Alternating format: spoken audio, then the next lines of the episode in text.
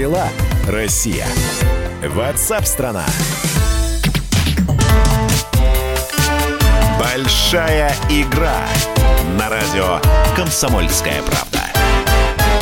Через пару минут у нас в студии специально приглашенный гость с вашими телефонными звонками и вопросами. Я просто напомню, что еще проходит большая игра. На кону сертификат 10 тысяч рублей в Московскую стоматологическую клинику «Лаборатория фундаментальной и клинической медицины». Это стоматологическое лечебно-диагностическое учреждение в центре Москвы, где вы найдете все виды стоматологических услуг по европейским протоколам качества. В соответствии с требованиям по борьбе с коронавирусом клиника работает с усиленными мерами безопасности. Персонал проходит ежедневную проверку. Запись организована так, что вы не встретите очередей. Адрес клиники: Москва, переулок Воснецова, дом 9, строение 2, телефон 7495-684-0303. 7495-684-0303. И третий звуковой фрагмент. Я напоминаю, что в течение программы 3 звуковых фрагмента звучало, 2 вы уже прослушали. Ну а теперь третий звуковой фрагмент. Монологом этого персонажа заканчивается практически каждый эпизод сериала какого? Давайте послушаем фрагмент. Oh, well, next time somebody tells Billy he's no dummy, he can say, wanna bet? Но вот по смеху, наверное, можно этот сериал определить. Итак, прозвучали все 3 вопроса. Мы итоги будем подводить в завершении этого часа. Ну а пока... Как дела, Россия?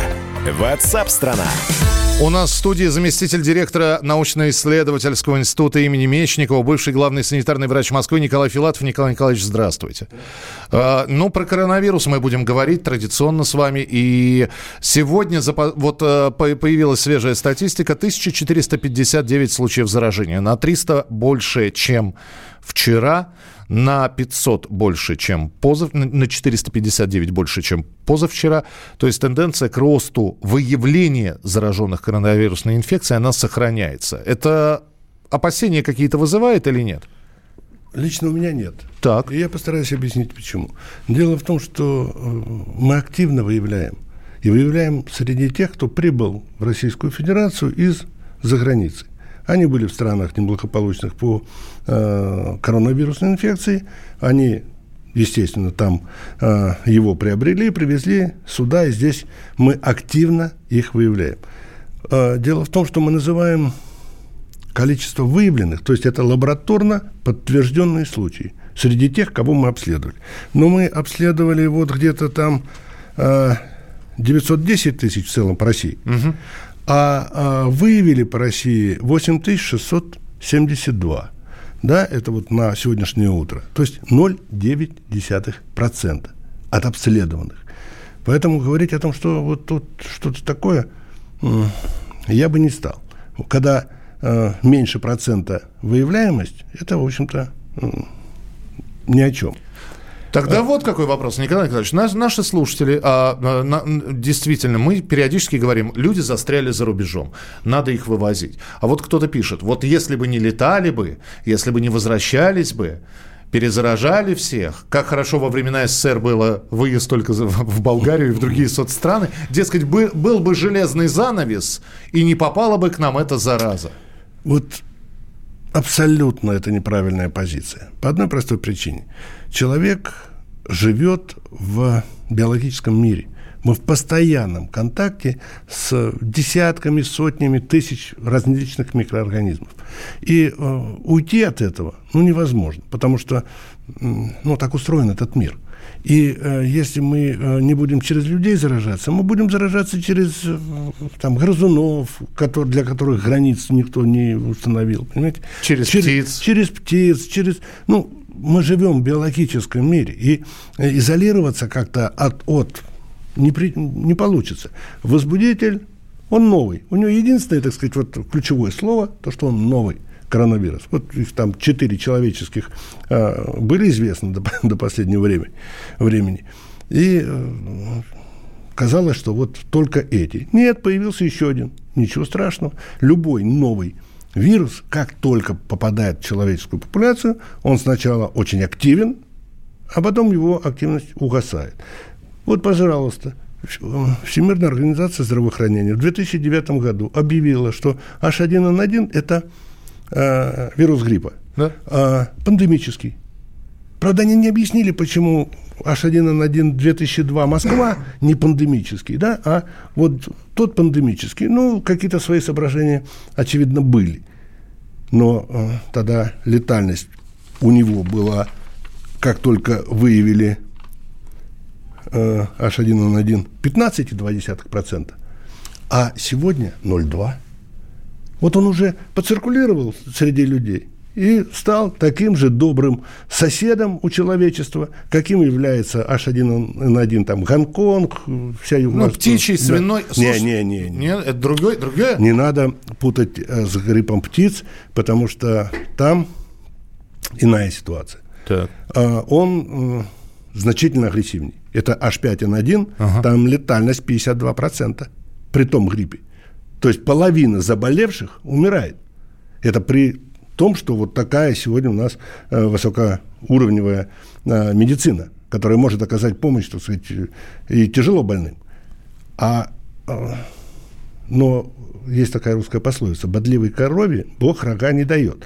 Так вот, этому вирусу Бог не дал возможности передаваться от человека к человеку. И вот такого активной передачи этого возбудителя не происходит, потому что заразиться можно только от птицы больной. Исходя из ваших слов, Николай Николаевич, пройдет время, и этот коронавирус, как вы его назвали, добрым соседом станет, да? Да. Хорошо. Сколько времени должно пройти? Вот если сравнивать с тем же самым H1N1. Ну, вот H1N1, сегодня у нас 20-й год, да? Да. Вот за 10 лет он превратился вообще в ничто из пандемического. И его сейчас уже никто и пандемическим-то называть не хочет. Угу. Потому что никакой вот такой угрозы, да, особой он уже не представляет. И никаких мероприятий, там, карантинных, сидений на дому, никто по этому поводу не... по поводу этого вируса не организован. Но вот эти вот меры, которые сейчас во всех странах, во многих, вот, они оправданы? Да. И оправданы почему? Ну, каждая жизнь бесценна, понимаете? Вот исходя только из этого. Там есть определенные подходы. У них за рубежом, вот в этих капиталистических странах, у них по-другому организована система медицины. У них есть медицина, и хорошая медицина, но у них нет системы здравоохранения, которая выстроенная была в советские времена, да, и досталась и по наследству и нам сегодня. Поэтому у нас есть профилактическая направленность. И вот эта профилактическая направленность, она, естественно, срабатывает и играет на руку, так сказать, нам, потому что мы умеем бороться с эпидемией. А там, в принципе, выработкой каких-то лекарственных препаратов и вакцин. Да? Вот по поводу вакцин тоже хотелось бы несколько слов сказать. Мне кажется, это вот выброшенные на ветер деньги. Создание вакцины против COVID-19. Так, почему? Потому что кого мы будем прививать? Ну, тех, кто еще не... Подождите. Значит, вопрос первый. Вот детей будем прививать? Среди детей количество заражений там минимально. Ну, это заражение, это выявлено активно, у них клиники нет. Это дети, которые приняли этот возбудитель, и никак на него их организм не отреагировал. Ну, то есть вы хотите спросить, нужно ли как и БЦЖ ставить им? Наверное, нет. Нет. Значит, мы будем прививать только в очаге кого-то, да? И, как правило, лиц до 65. А умирает у нас кто? Ну, сейчас, да, немножко сдвинулась цифра. Было 70, сейчас уже 50 плюс. Да? Ну, то есть молодеет возраст скончавшихся. Это говорит о том, что либо, тут две причины могут быть, либо это контингент, который осложнен, у них есть отягощенный иммунный статус, да, это какие-то хронические болезни или, так сказать, работа, связанная, так сказать, с большим появлением вот этих новых вирусов. Как происходит вот эта пневмония? Она происходит из-за неадекватного иммунного ответа организма на этот вирус. И возникает эта пневмония. Не какое-то другое осложнение. Именно пневмония. И погибают-то люди от этого. Так вот, сегодня есть ряд других подходов к решению этой проблемы. Нам некого будет прививать. После 65 лет специфические антитела организм не хочет вырабатывать. мы введем вакцину и получим серонегативные контингенты. То есть они не будет защитных антител у них в организме, потому что организм не захочет их вырабатывать. И это с возрастом такое происходит. Это с возрастом. Поэтому прививать мы вот сейчас, после 35 лет, по коре такая же проблема серьезная возникла. Да? Когда-то считалось, что прививку сделал и против кори или переболел, это пожизненно.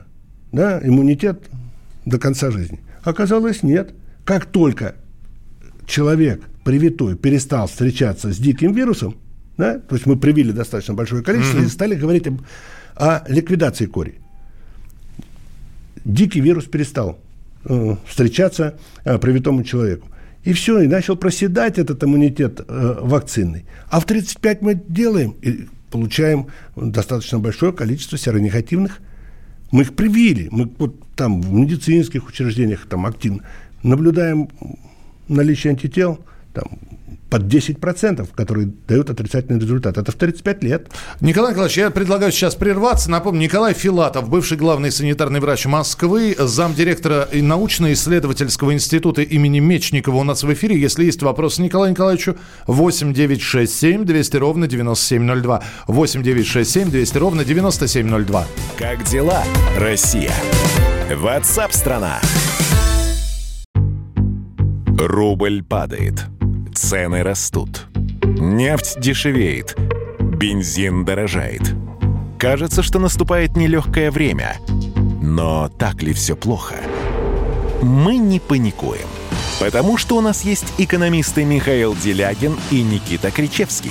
По будням в 5 вечера они разбираются в мировых трендах и строят прогнозы. «Час экономики» на радио «Комсомольская правда». Для тех, кто живет настоящим и смотрит в будущее.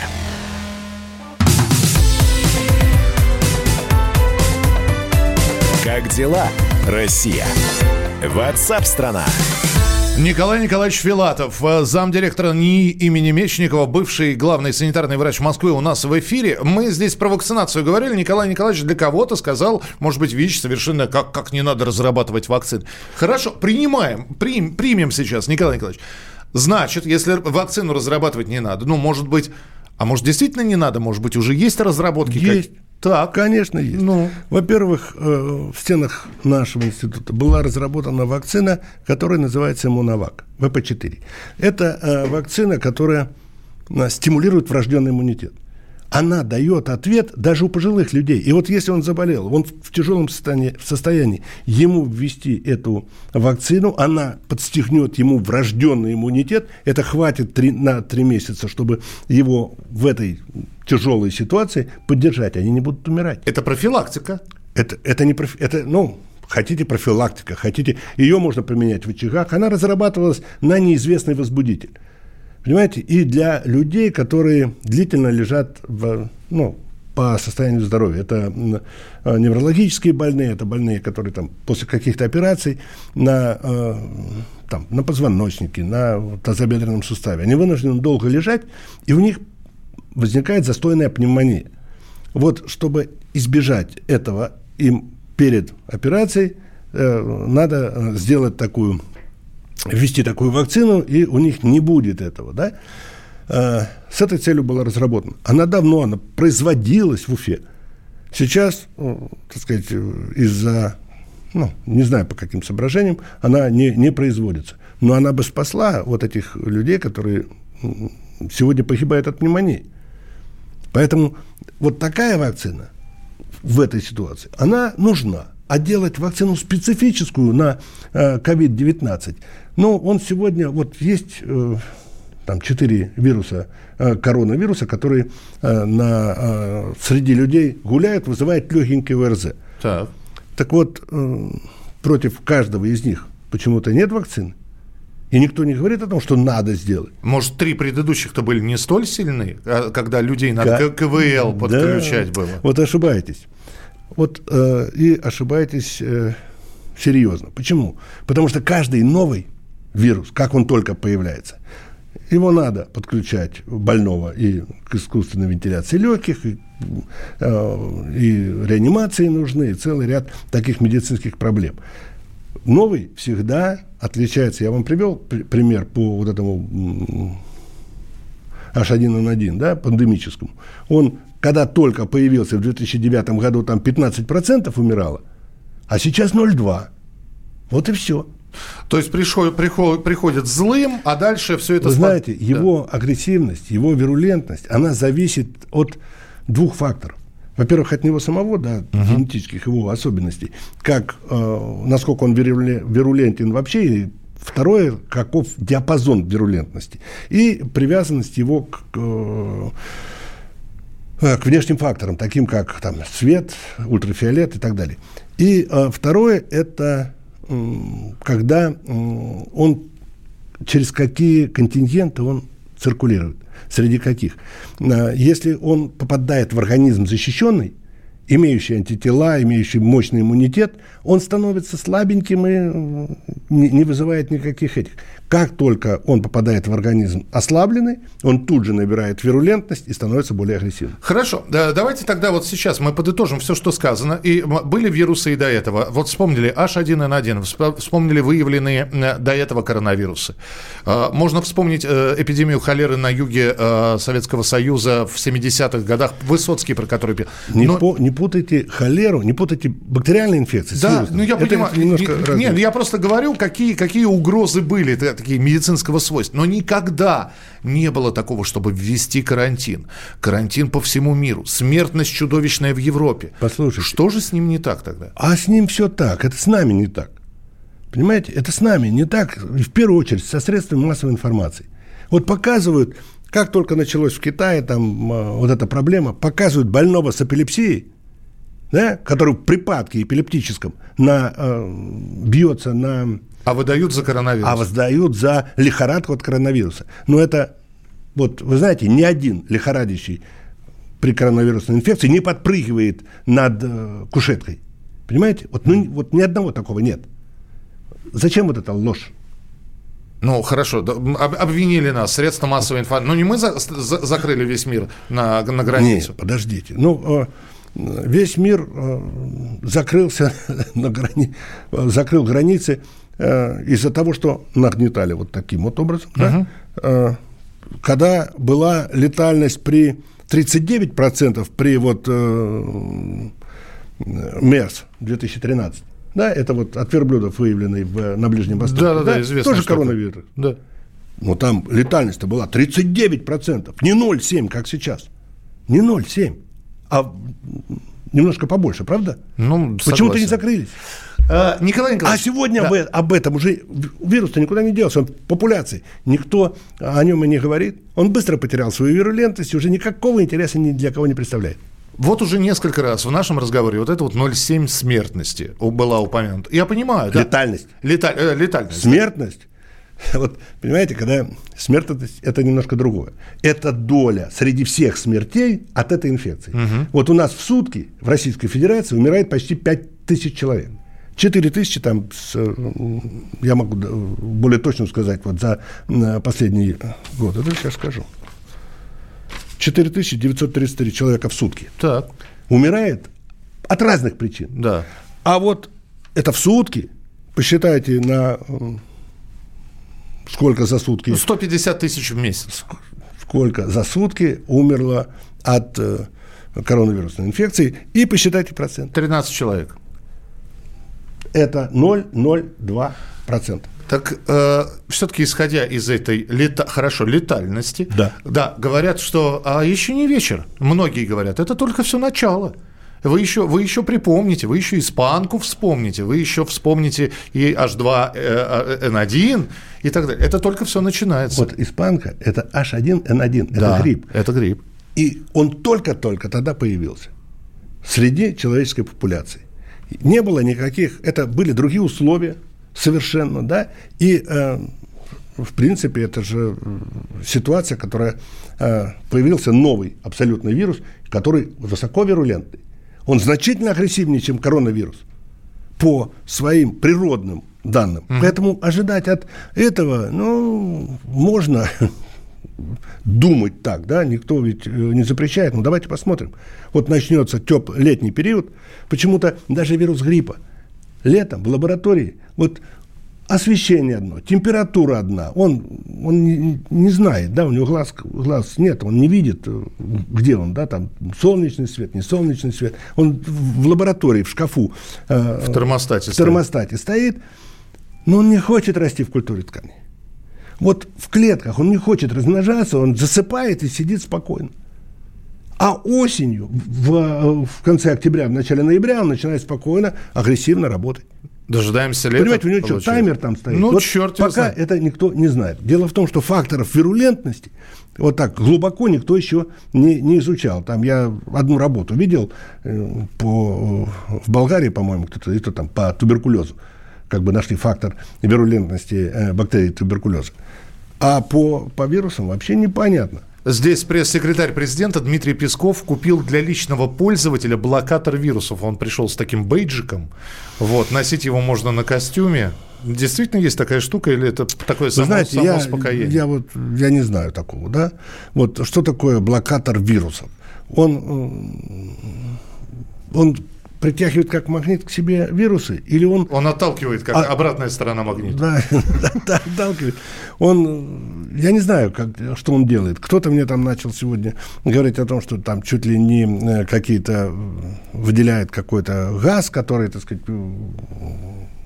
Газ для вирусов. Да, погибает этот. Я говорю, я не хотел бы вдыхать какой-то еще газ, да, вот с воздуха. Поэтому, кроме... чистого воздуха. Поэтому я не знаю, как он работает, и тут судить не могу. Но вот я знаю одно, что ультрафиолет, он разрушает и РНК, и ДНК. Угу. Вот эти цепочки, они рассыпаются, разваливаются, естественно, вирус погибает. А заражение происходит у нас, как бы мы там ни говорили, руки там мойте там, руки вообще мыть надо. Это культура, да. Это не надо путать с эпидемиологией в данной ситуации. Вот мы делаем упор на это, несем колоссальные затраты на эту дезинфекцию, там, в отдельных местах даже, может быть, и не очень обоснованную. Но будет чисто, хорошо, это разве плохо? Это замечательно. Но вопрос заключается в другом. Не надо это превозносить как борьбу. От чистой поверхности человек или грязный. Вот будут вирусы на столе, и если они не будут взлетать в воздух, чтобы человек их вдохнул, не заразишься и не заболеешь. Поэтому вот, это нужно понимать, вот этот весь механизм. С рук, вот говорят, дизентерия – болезнь грязных рук. А никто же не говорит, что для того, чтобы заразиться дизентерией, нужно проглотить такое количество шигел, которое содержится в 10 граммах фекалий больного. Но таких рук-то нет. А как происходит заражение? А заражение происходит... Вот одной шигелки стоит попасть в пищевой продукт, и все. Там через некоторое время накопится столько, сколько содержится в 10 килограммах фекалий больного. Но там этот возбудитель не меняет ни вкуса, ни запаха. Николай Николаевич, спасибо, что были у нас сегодня в эфире. Николай Филатов, замдиректора НИИ имени Мечникова, бывший главный санитарный врач Москвы. Спасибо и приходите к нам еще. Мы продолжим через несколько минут программу WhatsApp страна. Как дела, Россия? WhatsApp страна. Георгий Бовт, политолог, журналист, магистр Колумбийского университета. Обладатель премии «Золотое перо России» и ведущий радио «Комсомольская правда». Авторскую программу Георгия Георгиевича «Бовт знает». Слушайте каждый четверг в 17:00 по московскому времени. А что такое деньги по сравнению с большой геополитикой? Мы денег тут не считаем.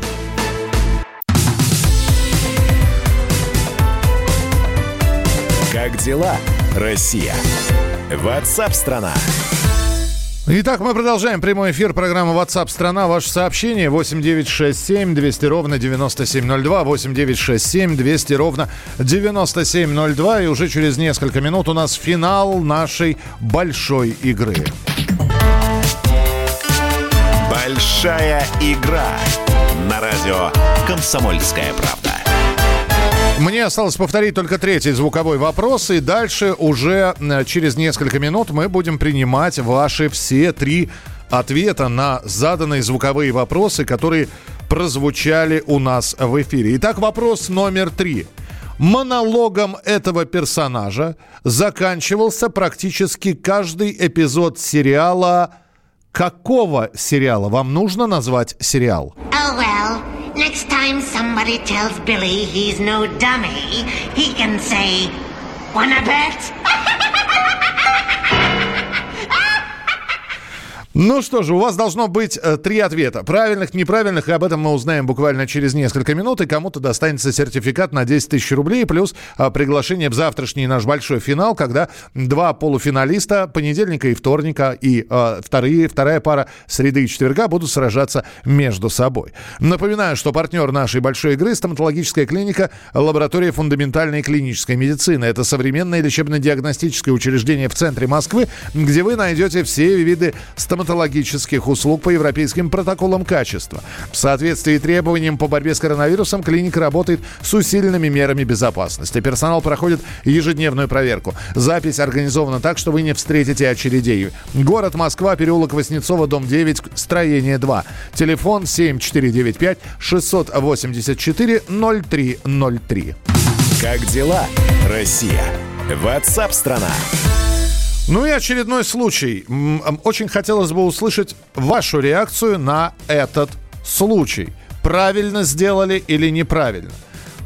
Мужчина, гулявший со своим ребенком на детской площадке, оштрафован на 15 тысяч рублей. Это все произошло позавчера, когда участковый уполномоченный обнаружил на детской площадке во дворе дома на Лермонтовском проспекте мужчину, гулявшего со своим малолетним ребенком.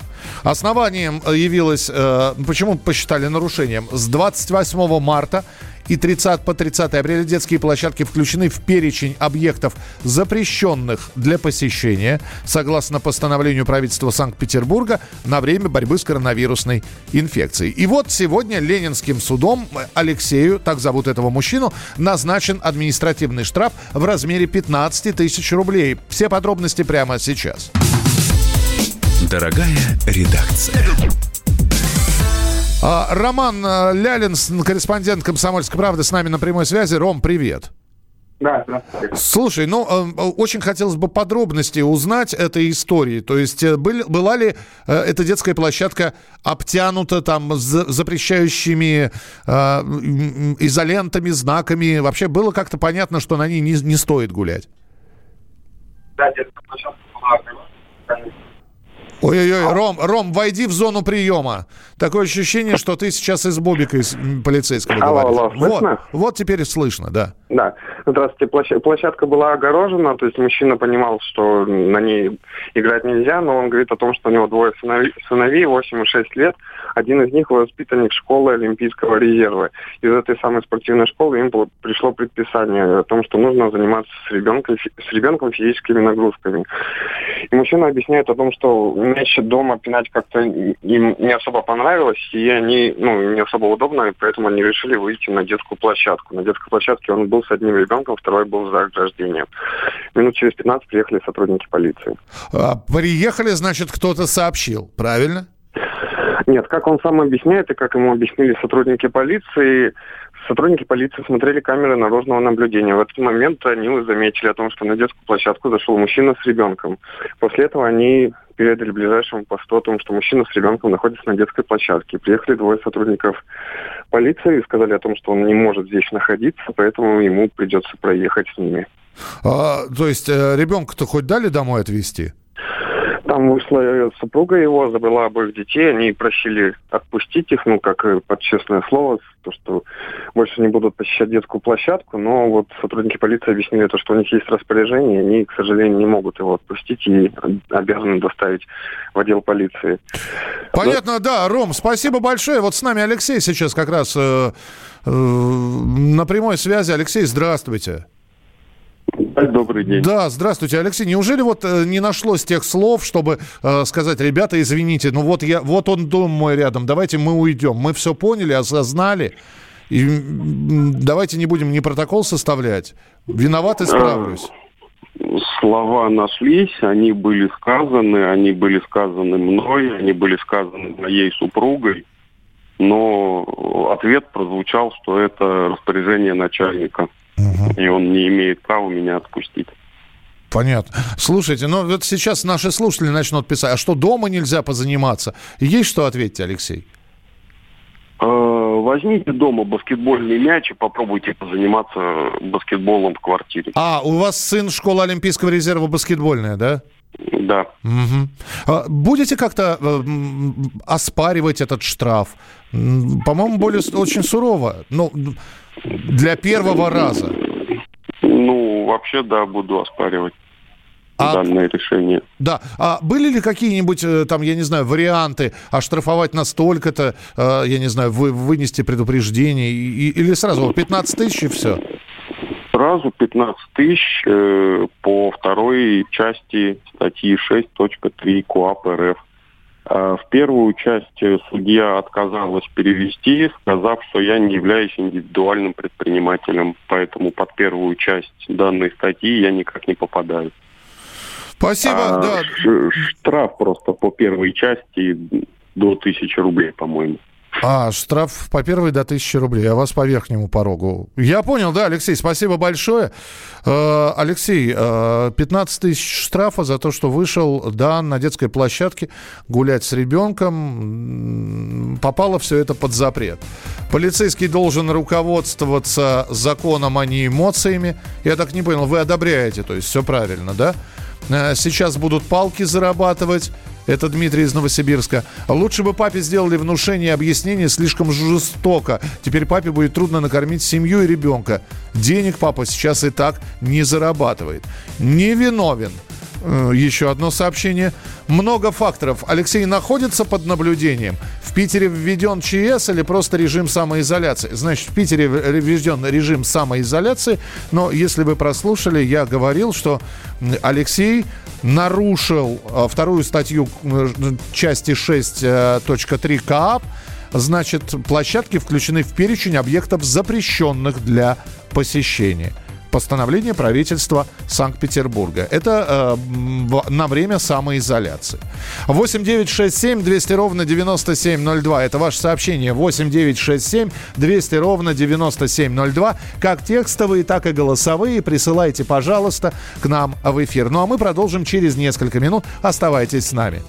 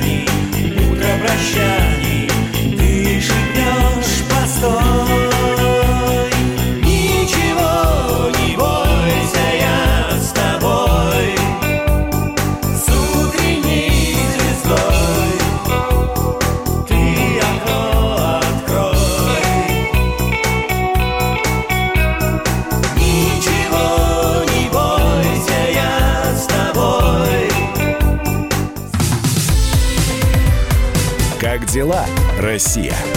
Ватсап-страна! Первая радиогостинная страны. Вечерний диван. На радио «Комсомольская правда». Весь вечер с вами на диване. Трехкратный обладатель премии «Медиа-менеджер», публицист Сергей Мардан и журналистка-телеведущая Надана Фредериксон обсуждают главные темы дня с экспертами и с вами. Ежедневно, по будням, в 6 вечера по Москве. 2 часа горячего эфира. «Вечерний диван» на радио «Комсомольская правда».